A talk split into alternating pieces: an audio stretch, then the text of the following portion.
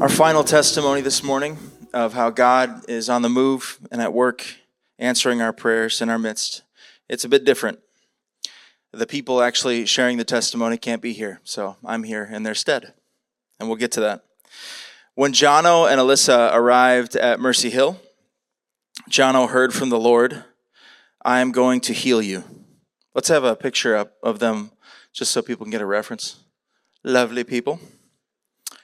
Jono, he heard from the Lord, I'm going to heal you here at Mercy Hill. And this type of revelation, uh, word from the Lord, was not commonplace for him, although his life had been littered with miracles already. Years ago, prior to Jono becoming a follower of Jesus, he was healed dramatically by an x ray tech praying for him in hospital. His shoulder crushed, as the doctors put it, He'd be lucky, lucky to have a functioning shoulder at all, let alone throw competitive javelin. This wasn't about sport only for Jono, though. His ability to throw the javelin at a competitive level was his only ticket to an American education, which was necessary because his life of partying and poor decisions had destroyed all hopes of a British educational track. Things are a bit different there, apparently. In the hospital, when no one else was around, this x ray tech asked if she could pray for him. Jono allowed it out of desperation. She stood back, extended her hand, prayed in the authority and power of Christ Jesus, and Jono immediately felt a very strange and unique warmth in his injured area. She told him, uh, Take your cast off. At this point, it's pretty crazy, right? Like you probably shouldn't do that. You probably shouldn't take your cast off.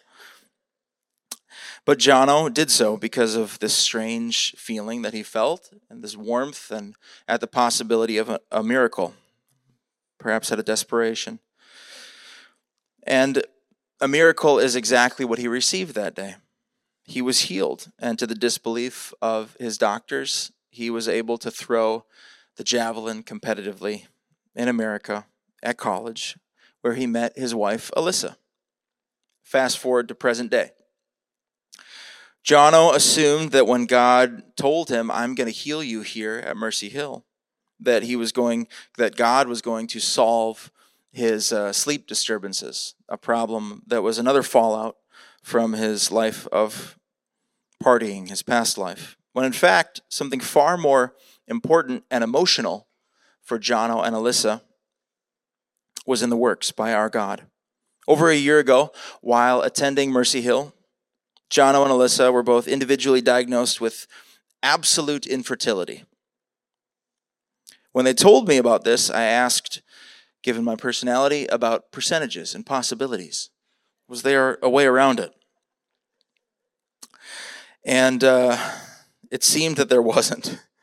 They had both been, again, assured by their doctors that there was no way they would conceive, and IVF was likely just a colossal waste of resources for them both. Alyssa and Jono don't come from particularly uh, charismatic backgrounds per se.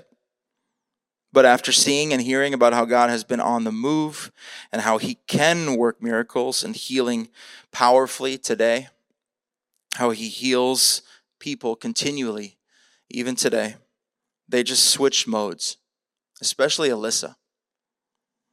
I saw this woman just become a faith filled powerhouse. I've been around long enough to see a lot of people pray for the most vintage miracle of all a baby born from seeming infertility. Abraham and Sarai, right? And I'm ashamed to admit it, but in that moment when they told me about this, um, in order to avoid maybe like a negative response in her relationship with God, I was kind of like the voice of doubt. I was like, Have you considered adoption? Those kids need parents. Or have you considered like no kids at all? It's actually, it could be quite nice. and Alyssa was like, Get behind me, Satan. I mean, she didn't she didn't say that, but that was kind of our interaction. She just kind of was like, We're praying, we're praying with faith, and we have the ability and the sort of right to do that. And uh, we can talk aftermath later, Jesse. It was a sight to behold. And sure enough, a couple weeks later, the miracle they asked for uh, was set in motion. And it's the very reason that they could not be here this morning. Here's a little video testimony that we're going to play. Um, and this video was, was filmed uh, prior to us knowing that they would be a part of this morning. So hope you enjoy it. Here it is. Hey, I'm Jono. Hey, I'm Alyssa. Uh, we joined Mercy Hill Church just over a year ago, and coming up to this church, we just fell in love with it. We loved the people, and we wanted to uh, get get more involved to really get to know people in a deeper way, not just coming on Sunday mornings, but uh, like the end of Acts 2, where the people would meet together and break bread together and um, listen to the apostles' teaching and pray together.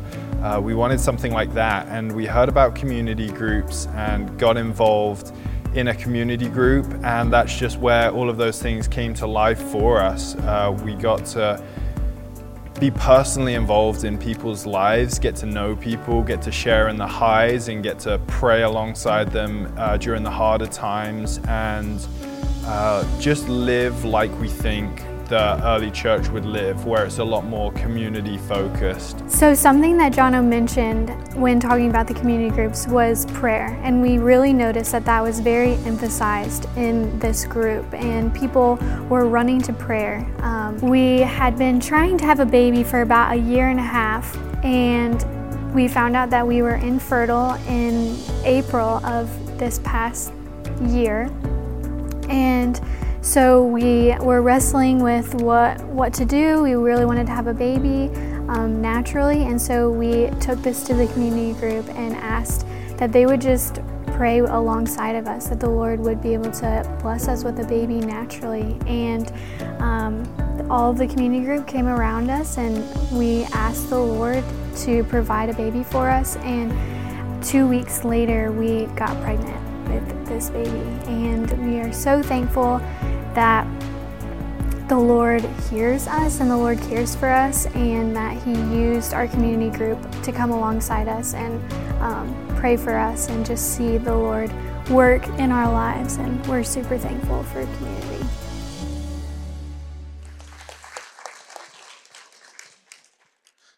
It's so cool that we worship and commune with and have relationship with a living God that can do anything.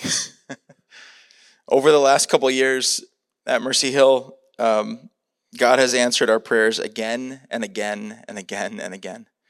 And this is happening all over the world with his children, for people that are calling out in faith and believing what God can do and asking for a miracle. God answers. And this is not to say that we have the perfect equation for it. We, we don't exactly know how that works, but we do know that God's kingdom breaks through, and the one sign of the kingdom is answering prayer in miracle, in healing. We've been uh, keeping track of this so much so uh, that we've created a, a, nerdy spreadsheet with with the date and the time and, and the if we if we can find it and uh, the testimony of people who have sort of seen God bring healing into their life as a result of prayer. Because shamefully, we just started like forgetting the amount. That's how, that's how, like dozens and dozens of miracles in the last just couple years where people are asking in community for God to move in a healing way. And God does. So we thought we should start keeping track of it. God's power is on display.